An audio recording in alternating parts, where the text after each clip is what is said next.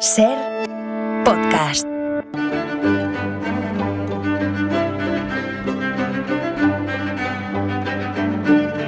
Estaba pensando, Nieves, qué bonito que le hayas puesto de título al libro Acontece que no es poco.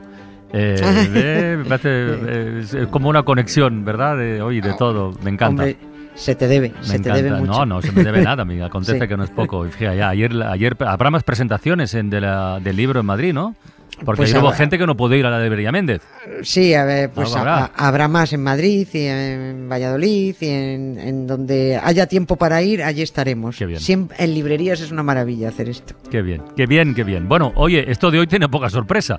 Pues ya saben los oyentes, ya lo sabéis, que ayer Nieves anunció una miniserie de dos capítulos titulada Los Borbones Constitucionales, el gran oxímoron, que ya da una pista de por dónde va, y, y- y nos queda el segundo capítulo. Ayer acabamos en alto, con Isabel II, con Cristina, las dos expulsadas de España. Bueno, a ver qué cuentas hoy, venga. Sí. Y está lo de Suárez pendiente, ¿eh? que no me olvido. Sí, está, sí, sí, sí, eso es gordo. Nos queda hablar de cuatro constituciones y tres borbones perjuros. Ayer cortamos el rollo constitucional en la de 1845, la que borró de un plumazo la tontería esa de la soberanía nacional, eh, y que fue la, la 80, la del 45, la que juró también Isabel II, a la que hubo que expulsar por corrupta, y tras la cual llegó una etapa democrática un poquito progresista y tremendamente convulsa, a la que hubo que dotar de otra constitución, la de 1869. Fue un loco momento en el que tuvimos constitución, pero no teníamos rey que la jurara. Esto, esto fue muy tonto. Habíamos echado a la corrupta y estábamos buscando rey en el mercadillo europeo de segunda mano. Un, un Borbón bajo ningún concepto porque tarde o temprano bueno, te la lía. Y entonces fue cuando vino un Saboya, Amadeo I. Con esta, el único rey, por cierto, votado en el, en el Parlamento. Con esta constitución seguíamos en las mismas. La persona del rey es inviolable y no está sujeta a responsabilidad. Son responsables los ministros. Y la sucesión, eh, pues nada, lo mismo. Seguirá el orden de primogenitura, siendo preferido el varón a la hembra. Esta constitución no se la saltó el Borbón, porque no había Borbón, Mm. y el Saboya, más que saltársela, bueno, pues nos mandó a los españoles al carajo porque éramos ingobernables y lo que hizo fue largarse. Os quedáis, yo me voy. Pero una curiosidad durante la vigencia de esta Constitución de 1869. Las Cortes quisieron procesar a Isabel II y a su madre Cristina de Borbón por ladronas, por haberse llevado las joyas de la corona. Los conservadores consiguieron frenar el proceso, no porque las consideraran inocentes, sino por mantener la dignidad de la institución. Creo que mantenimiento es ese. Ah, ¿No? en- claro, Digo. claro, es que ese es el tema. O sea, vamos a mantener la dignidad, pero salvamos al delincuente. Que no, no salvas ninguna dignidad de la institución. Es, es por lo mismo que la mesa del Congreso rechazó en 2021 investigar al indigno Juan Carlos I, que violó todas sus obligaciones. Pero es como es inviolable, bueno, y no, además nos restrega su inviolabilidad por San Xenxo. Mira, nos saluda con la manita desde el bribón. Con dinero y sin dinero, Con, con dinero. hago siempre lo que quiero. Y mi palabra es la ley. No tengo trono ni reina, ni nadie que me comprenda, pero sigo siendo el rey. Oye, sigamos adelante. A ver, cuando llegó Alfonso XII al trono, ¿tuvo que jurar esa misma constitución del 69, la que había jurado Amadeo de Saboya o no? No, no, e- e- esa era demasiado progresista. Ah. La del 69 era demasiado progresista. Hicieron, fíjate, hicieron chistes con ella diciendo que la del 69 murió virgen y mártir. bueno, hubo que reformarla y hacer otra constitución. Y un detalle fundamental en esta historia de Borbones y constituciones que nos, que nos cuentan con mucho disimulo en el cole. Alfonso XII fue proclamado rey mediante un golpe de Estado, eso que en los libros de texto aparece con el bonito nombre de restauración borbónica, como si fuera algo bueno y necesario para el país, fue producto de un golpe de Estado militar en Sagunto, en Valencia, perpetrado por el general Martínez Campos para rematar la Primera República y traer de vuelta a los Borbones. Así que tenemos que cuando no, no están implicados directamente los Borbones en el golpe, alguien da el golpe para que vengan los Borbones.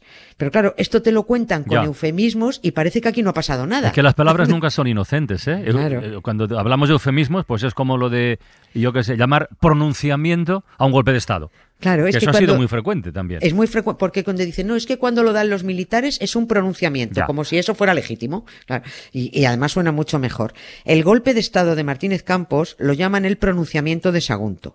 Y el objetivo del golpe, mm, que fue encajarnos a la fuerza al Borbón, Mm. lo llaman restauración borbónica. Y así todo suena muy suavecito.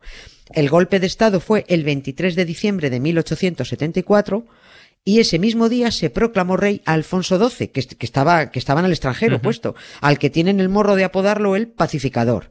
O sea, te encajas gracias a un golpe de Estado y resulta que el pacificador es tú, ¿no? Muy bien. Esa fue la bonita restauración que te venden en clase. Así que nada, otra vez el boomerang Borbón de vuelta, que por supuesto entra saltándose la Constitución española, que era la que había vigente, la del 69, y había que hacer otra a su medida, Mm. la de 1876.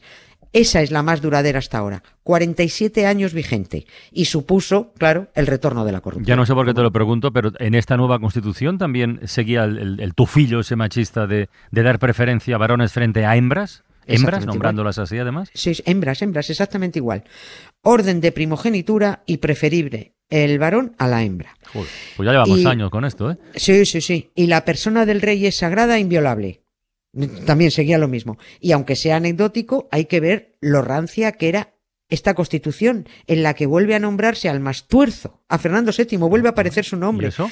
Porque en el, es que en el título de la sucesión se hace una, en el título donde dice se puede, su- su- puede suceder este, este, este, se hace una relación pormenorizada de quienes tienen derecho a ser jefes de Estado.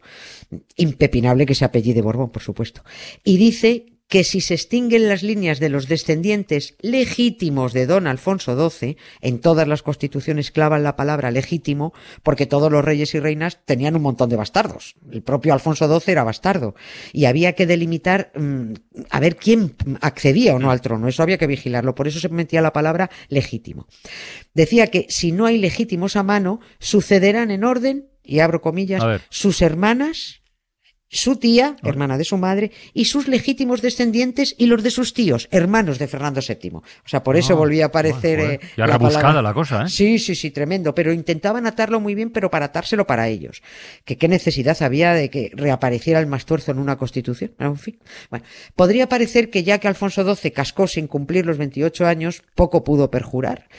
Y puede que no fuera perjuro con la constitución que juró, la del 76, hecha a su medida, pero teniendo en cuenta que entró a reinar mediante un golpe y saltándose la constitución de 1869, pues tampoco vale como rey constitucional. Fue encajado a la fuerza.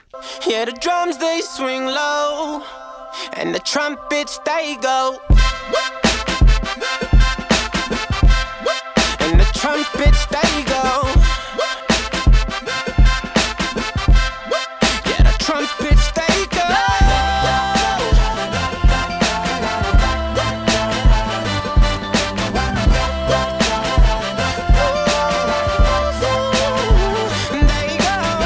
Ver, de rey a rey y tiro porque me toca. Llegamos a Alfonso XIII. ¿eh? Sí. Bueno, este sí que fue un rey perjuro de libro, de manual. Porque Alfonso XIII es el que organizó con Primo de Rivera el golpe de Estado para instaurar la dictadura. Este, o sea, vamos. este no hay- aquí no hay duda ninguna. Aquí no hay ninguna. Perjuro porque se la saltó y traidor a la patria porque utilizó la jefatura del Estado para su enriquecimiento personal. De hecho, el golpe de Estado que tenía que dar Primo de Rivera en 1923 estaba previsto para más adelante del 13 de septiembre, pero es que estaba a punto de hacerse pública una investigación realizada por una comisión en el Congreso, la Comisión de los 21 se llamaba, porque estaba compuesta por 21 miembros, en donde iba a salir lo más grande sobre la responsabilidad de Alfonso XIII en el desastre de la guerra de Marruecos y sus intereses económicos allí. Por eso le pide Alfonso XIII a Primo de Rivera eh, que adelante el golpe del 13 de septiembre, porque la comisión de investigación iba a hacer públicas sus conclusiones el día 26. Recomiendo a todo el que esté interesado en más detalles de esto que es alucinante la lectura de una joya de librito que nos dejó Vicente Blasco Ibáñez, que se titula por España y contra el rey. Es buenísimo, es una maravilla. Bueno, el caso es que el Borbón que como todos empiezan siendo constitucionales porque no les queda otra, también como todos, acabó faltando a su juramento y utilizando a la patria en beneficio propio. Por quinta vez quedaba demostrado que Borbones constitucionales es un oxímoron. De todas formas, cuando se tensa demasiado la cuerda, porque mira, la, la- la traición de Alfonso XIII a los españoles le acaba costando el cargo. el- Por supuesto. Costando el trono, ¿no? Sí, sí. Y ahí es cuando llega la constitución del, del 31, la de la República. La de la República. La única enteramente demócrata, en donde de verdad todos los españoles disponían de las mismas oportunidades para alcanzar la jefatura del Estado. Te podías llamar Pérez o Rodríguez. No hacía falta que te llamaras. Borbón. Por supuesto, desapareció lo de las hembras, y por, porque ya no había hembras que tuvieran que heredar. Y por primera vez una constitución recogía la palabra mujer. Ahí aparece por primera vez la palabra mujer.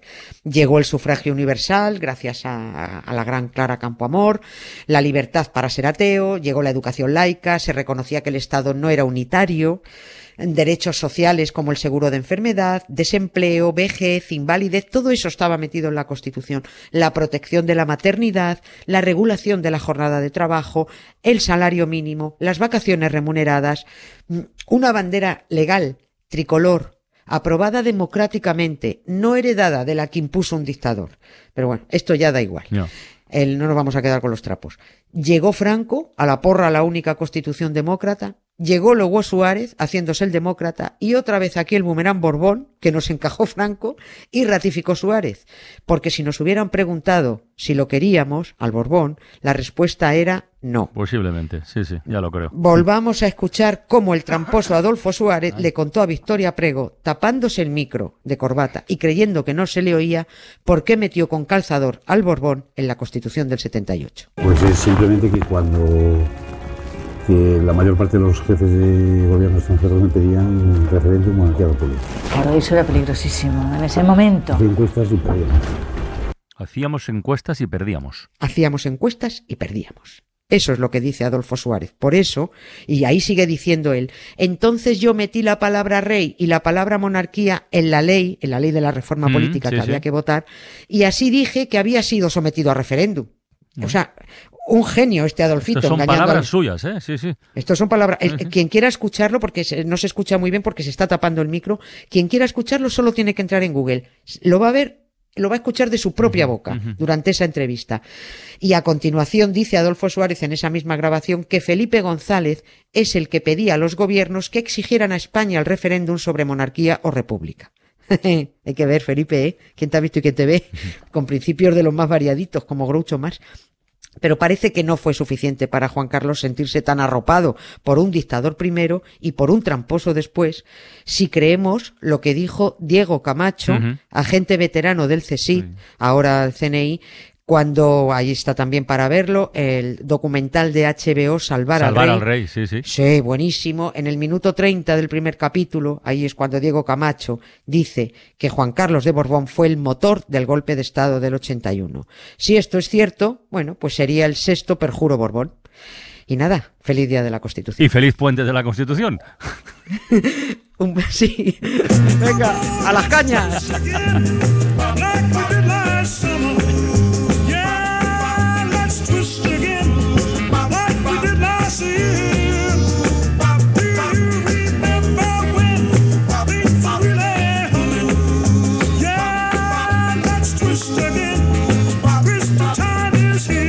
Nieves, que descanses mucho, cuídate.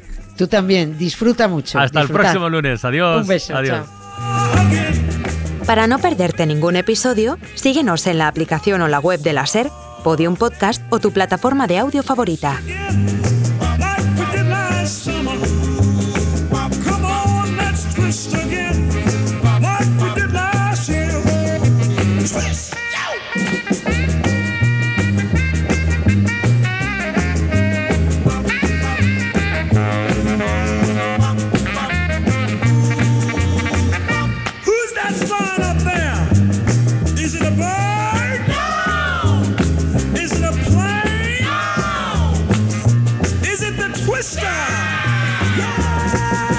Twist again.